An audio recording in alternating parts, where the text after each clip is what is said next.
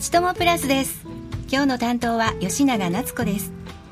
毎月第1月曜日は多摩小平保健所の方をお迎えしてお話を伺っています。今日はこれからのシーズンに流行するインフルエンザについてと東京都エイズ予防月間にちなんでエイズとはどのような病気なのかについて多摩小平保健所の保健師さんでもある浅田圭介さんにお話を伺います。浅田さんよろしくお願いします。よろしくお願いします。はい。では最初にインフルエンザについてお尋ねします。インフルエンザとはどんな病気ですか？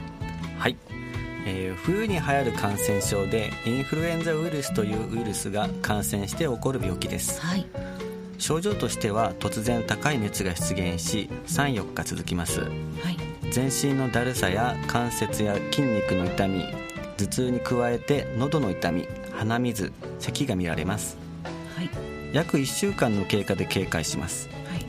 ただし高齢者や乳幼児は重い肺炎や脳症などを合併して死亡する例もあるので注意が必要です。はい、えーどのように感染するのでしょうか？はい発病している人が咳やくしゃみをした際の口から飛ぶしぶきを吸い込むことで感染します。はい。またウイルスの付着した指で鼻の粘膜を触ることでも感染してしまいます。はい。では予防のためには何に気をつければいいのでしょうか？はい。まず外から帰ってきたら石鹸を使って手を洗いましょう。手洗いですね。はい、空気が乾燥すると喉の粘膜の防御機能が落ちてインフルエンザにかかりやすくなってしまいます。はい。ですので室内では、えー加湿器などを使って50%から60%の湿度を保つようにしてください。あ結構高いね。はい。はい。あとあとですね十分な休養とバランスの取れた栄養摂取を心がけてください。はい。免疫力を高めておくことがとても大事です、えーあとですね流行の時期には人混みや繁華街への外出をできるだけ避けてください。はい。あと、えー流行前のインフルエンザワクチンの接種をお勧めいたします。はい。外から帰ったら石鹸でよく手を洗うっていうことですね。はい。はい、ではその、えーインフルエンザワクチンについてお尋ねします。ワクチンはいつ頃接種した方がいいんでしょうか？はいインフルエンザのワクチンの効果は接種後2週目くらいから始まって、はい。約5ヶ月間持続すると言われています。5ヶ月間。はい。はい。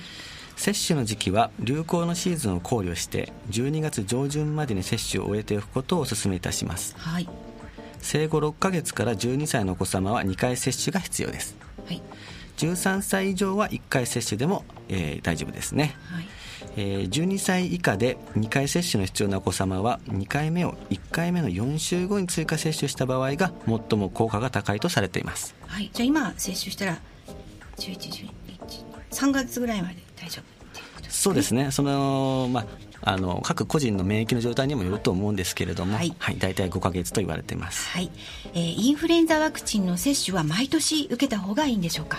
はい、えーインフルエンザウイルスはですね毎年のように変異しながら流行しますので、はい。ワクチンはそのシーズンに流行が予測されるウイルスに合わせて製造されています。はい。そのためインフルエンザの予防に十分な免疫を保つためには毎年インフルエンザワクチンを受けることをお勧めいたします。去年打ったからってダメなんですね。今年も打ちましょうはいということですね。はい。授乳中や妊娠中でもワクチンを受けてもいいんですか？はい授乳中にもワクチンを受けても、えー母乳を通してお子さんに影響を与えることはありません。はい。妊娠中も希望すればワクチンを受けることができます、えー詳しくはかかりつけの産婦人科の先生にご相談してください、はい、えーワクチンを受ければインフルエンザにかかりませんか？えー残念な、えー残念ですけれども発病を完全に防ぐことはできないんですね。ですね。はい。ワクチンを接種することでインフルエンザにかかった時の重症化を予防することができると言われています。はい予防接種を実施している医療機関についてはお住まいの市役所の健康課にお問い合わせください。はい、ではインフルエンザと診断されて、えー薬をもらったとして何か注意することはありますか？はい。ウイルスに作用するタミフルやリレンザといった薬を使用することで、えー1日から2日程度、えー罹患期間を短くすることができます。はい症状が出現して48時間以内に服用を開始する必要がありますので早めの受診をお勧めします、はい。息苦しさが続く引きつけを起こす呼びかけても反応が悪いなどの症状が出てくるようでしたらすぐに医療機関を受診してください。はい。また妊娠中の女性が発病した場合についても日本産婦人科学会ではできるだけ早い時期の受診と薬の服用開始を進めています、はいまたあの解熱剤の使用についてなんですけれどもインフルエンザにかかっている時に服用して良いものと服用してはいけないものとがありますので受診した時に医師に確認してください。はい。お医者さんに確認するということですね。はい、はい、えー、ではインフルエンザに感染した場合いつまで、えー、療養したらいいんでしょうか？はい。熱が下がった後2日間は自宅療養をお勧めします、はい、学校保健安全法という法律では症状が出現し始めてから5日間以上経過しかつ解熱後2日以上経ってからでないと学校に行ってはいけないことになっています、はい、幼児では解熱後3日以上経ってからでないといけません。そうですね。はい。また働いている方には特に基準となる法律はありませんが自分のためにも周りの方のためにも自宅でしっかりと療養してからお仕事に戻られることをお勧めします。あの高い熱が出るのは23日くらいですか？そうですね、はい、あの解熱していただければあのその後2日以上経ってからで、えー、また職場復帰とかねしてもらえたらなと思いますね、はい、えー、では家族がインフルエンザと診断された時はどうすればいいですか？はい。できれば患者さんは別の部屋で療養させていただいてマスクもしてください、はい。えー、家族が患者さんのいる部屋に入るときは、まあ、こちらもマスクをして、はい、看護した後は石鹸を使って手を洗います、はい痰やくしゃみなど分泌物がついたと思われる場所や手の触れる場所はアルコールなどの消毒薬を使って消毒しましょう、はい、部屋は普通の掃除で十分です。洗濯も通常通り行い天日干しをしたりアイロンをかけたりすればウイルスの感染性はほとんどなくなります。わかりました。ウイルスは熱に弱いんですね。そうですね。あとアルコールにはい、あなるほど。はい、はい、えー、皆さんは咳エチケットという言葉をご存知でしょうか？これはどういう意味ですか？はい、えー、咳やくしゃみの飛沫は1から3メートル飛びます、はい、毎年冬のインフルエンザはもちろん咳やくしゃみの中にウイルスが含まれます、はい、ですので感染拡大を防止するために有効な手段の一つとして咳エチケットが推奨されています、はい、具体的には次の3点の行動のことを言います。1つ目は咳やくしゃみをするときは他の人から顔をそらせましょう、はい2つ目は咳やくしゃみをするときはティッシュなどで口と鼻を覆い周りの人にかからないようにしましょう、はい、3つ目は咳やくしゃみが出ているときはマスク着用を進めましょうはい。えー、ぜひ周りの人にも咳エチケットをお伝えいただいて感染拡大防止に努めましょう。そうですね。電車なんかに乗ってると咳をしている方がいますよね、はい、私いつもマスクを持ってるのでもう上げちゃいたくなっちゃうんですけどね。そうですね。はい、はい、次にインフルあ失礼しました。鳥インフルエンザですね、はい、鳥インフルエンザとの関連について教えてください。はい。えー、鳥インフルエンザと通常の季節性のインフルエンザとは別のものです、はい、鳥インフルエンザは鳥から鳥に感染するインフルエンザです、はい、鳥から人への感染は簡単には起こりませんが海外では報告されており死亡した例もあります、はい、日本では人に感染した事例はまだ出ておりません。あそうなんですね、はい、感染は一度にたくさんのウイルスを浴びたことなどが原因とされておりましてたくさんの鳥に普段接する環境になければ必要以上に恐れることはありません、はいただしインフルエンザは突然変異を繰り返すウイルスですので鳥インフルエンザの中でも病原性の強いものが人にも感染しやすいように変化することが今後起こり得るためニュースやウェブサイトなどで最新の情報を確認するようにしましょう。はいわかりました。インフルエンザについて詳しい情報を知るにはどうしたらよいでしょうか？はいそれはですね厚生労働省や国立感染症研究所のホームページなど、信頼できる情報を確認するようにしてください、はい、インフルエンザに関するご質問がある方はお電話で多摩小平保健所の感染症対策係までお願いします、はい、電話番号は042の450の3111です。はい。わかりました。ありがとうございました、はい、えー、ではここで音楽です。今日浅田さんが選んでくださった曲を紹介してくださいますか？はい。えー、ケツメイシの、えー「Life is Beautiful」という曲です。これなぜ選ばれたんでしょう？えっとですね、これは、えー、この間友達とカラオケに行った時に友達が歌っていていい曲だったので、はい、えー、ご紹介できればと思ってお持ちしました。はい。ではお願いしますちともプラス。第1月曜日の今日は多摩小平保健所の保健師さんでもある浅田圭介さんをお迎えしてインフルエンザ予防とエイズ予防月間についてお話を伺っています、えー、前半はインフルエンザについてお話を伺いました。インフルエンザは発病している人が咳やくしゃみをした時に口から飛ぶしぶきを吸い込んで感染するというお話でしたね。予防には石鹸を使ってよく手を洗うこと、えー、室内の湿度を50%から60%に保つ。それから十分な栄養とバランスの取れた栄養摂取を心がけるというお話でした。そしてインフルエンザワクチンの接種が有効とのお話でしたよね。咳エチケットのお話もありましたね。はい、はい、では後半よろしくお願いします、はい、はい、よろしくお願いします、はい、では、えー、エイズ予防月間についてお聞きしますこれはどのようなキャンペーンなんでしょうか？はい、えー、このキャンペーンはですね、えー、東京都では、えー、世界保健機関、えー、WHO ですね。WHO が、えー、世界エイズデーと定めた12月1日を中心とする1か月間11月16日から12月15日を東京都エイズ予防月間としています、はい毎年テーマを決めて広く都民を対象とした啓発キャンペーンとして講演会やライブイベントなどを実施してきました。今年度のイベントの内容はまだ未定ですが今後東京都福祉保健局のホームページで公開する予定です、はい、お調べいただく際はインターネットで東京都エイズ予防月間と検索してください。はいわかりました。えところでエイズとはどんな病気なのでしょうか？はいエイズとは、えー、後天性免疫不全症候群という英語の言葉を略したものです、はい、免疫不全という言葉通り免疫が働かなくなり普段健康であれば感染しないような弱い病原菌にも感染して症状の重い肺炎や皮膚病などさまざまな症状が出たりします、はい、エイズの原因は何でしょうか？はい。原因は人免疫不全ウイルス略して HIV と言います、はいそのウイルスに感染することで起こります、はい、HIV が人の体の中で増殖し免疫細胞を壊していくために免疫不全になっていきます。ただし HIV に感染してもすぐに発病するのではなく、はい、感染した後未治療でいると数年から数十年でエイズを発症すると言われています、はい、HIV はどのように感染するのでしょうか？はい。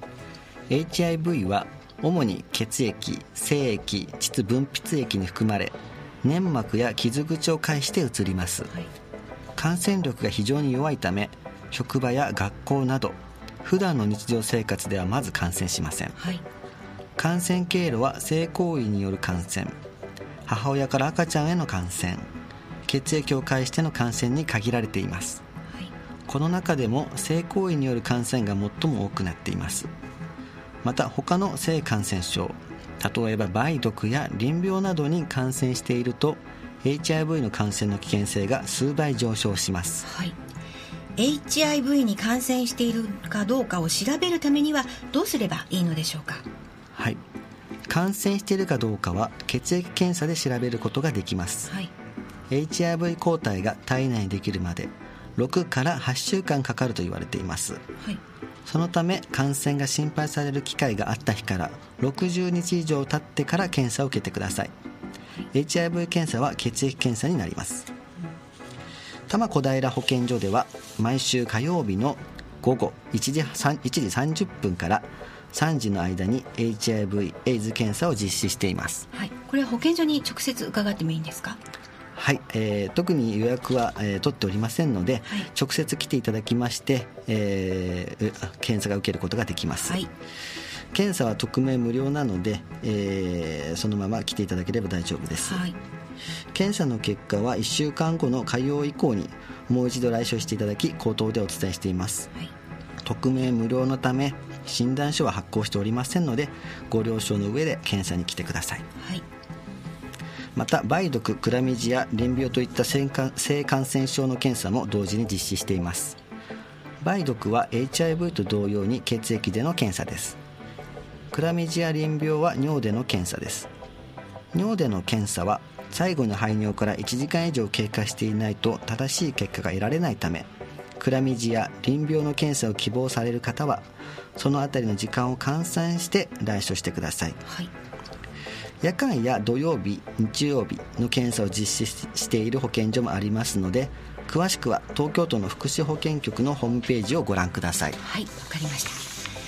HIV への感染を予防するにはどうすればいいのでしょうか？はい、えー感染予防には感染している人の精液膣分泌液血液などが直接触れないようにすることです。はい性行為での感染を防ぐには性行為をしないかする場合はより安全な性行為をしていきましょう。より安全な性行為とはコンドームを正しく使用して精液膣分泌液血液などが直接触れないようにすることです。はい。HIV 以外にも梅毒、淋病、性器クラミジア感染症など性行為により感染する病気がいくつかあります。相手に感染させないためにまた他他の方から性感染症等を、えーにかからないように自分を守ることも、えー必要です。はい。エイズの治療はどれくらい進歩しているのでしょうか？はい、えー1996年以前ですと HIV の感染が分かってからの余命は10年に満たなかったです。はい。しかし薬物治療の発展に伴ってはい。徐々に平均余命が伸びていき HIV 陽性者の方の平均余命が、えー75.0歳、はい。あつまり75歳まで生きるのが平均的になるという、なってという報告もあの上がっています、はい。えーまあ、そういった状況が、まあ、飛躍的に治療成績が進歩しているところの結果だと思います。はいえーエイズは死の病気というイメージから変化して現在では慢性疾患という捉え方の方が現実に合っています。でもお薬はたくさん飲まなくちゃいけないんですよね。はいそうですね。HIV 治療については多剤併用療法という治療がありまして、はい。えー2種類以上の抗ウイルス薬を組み合わせて内服する方法が主流です。はい。内服治療を継続することにより確実に体内の HIV を減らすことができますかつては使える薬の種類も少なく1回に何錠も内服しなければならない薬など複雑な飲み方が必要な薬もありました。はい。しかし2013年には、え1日1回1錠でも治療が可能な薬も日本で承認されました。いいですね。ただこの薬は値段がとても高く1錠が6000円程度するとても高価なものになります。はい医療費の面においてはさまざまな法律に基づく制度により患者さん本人を支援するようになっていますが HIV 治療で使用される抗ウイルス薬はいずれも高価なものになります。はい。また治療を開始したら一生にかけて内服を継続しなければなりません。はい。薬を薬を飲み忘れなく一生内服することはとても大変なことです。そうですね。では今日本にはどれくらいの患者さんがいらっしゃるんでしょうか？はい厚生労働省エイズ同行委員会からの報告によると平成25年で1年間に全国で報告された HIV 感染者数は1106件。はい。エイズ患者数は484件であり合計1590件でした。はい。HIV 感染者数とエイズ感染者数の合計人数は14えー1449件に比べると増加しており平成25年には HIV 患者数エイズ患者数の累積報告件数は2万3015件となりました。はい。ちなみに HIV 感染者は2007年から年間1000件を超えています。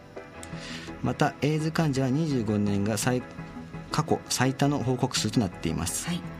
しかしこれらの数は検査を受けて判明した人の数であり検査を受けておらずこの数字に含まれていない方がさらにいらっしゃるはずですこのうち東京都では平成25年に報告された HIV 患者数は359件。エイズ患者数は110件であり合計469件でした。はい。東京都の報告数は全国の報告数のうち約3割程度を占める割合になります。年齢別に見るとまだエイズは発病していませんが HIV に感染した人は20歳代30歳代の報告数が多い傾向が続いておりエイズを発病した人は30代以上に多く見られています。はい。先ほども申し上げました通り治療の進歩に伴ってエイズという病気のイメージも変化していきます。不安をお持ちの方は心配な機会があってから60日間経ってぜひ検査を受けてください。はい。エイズに関する相談は多摩小平保健所のほか東京都エイズ電話相談の窓口もございます。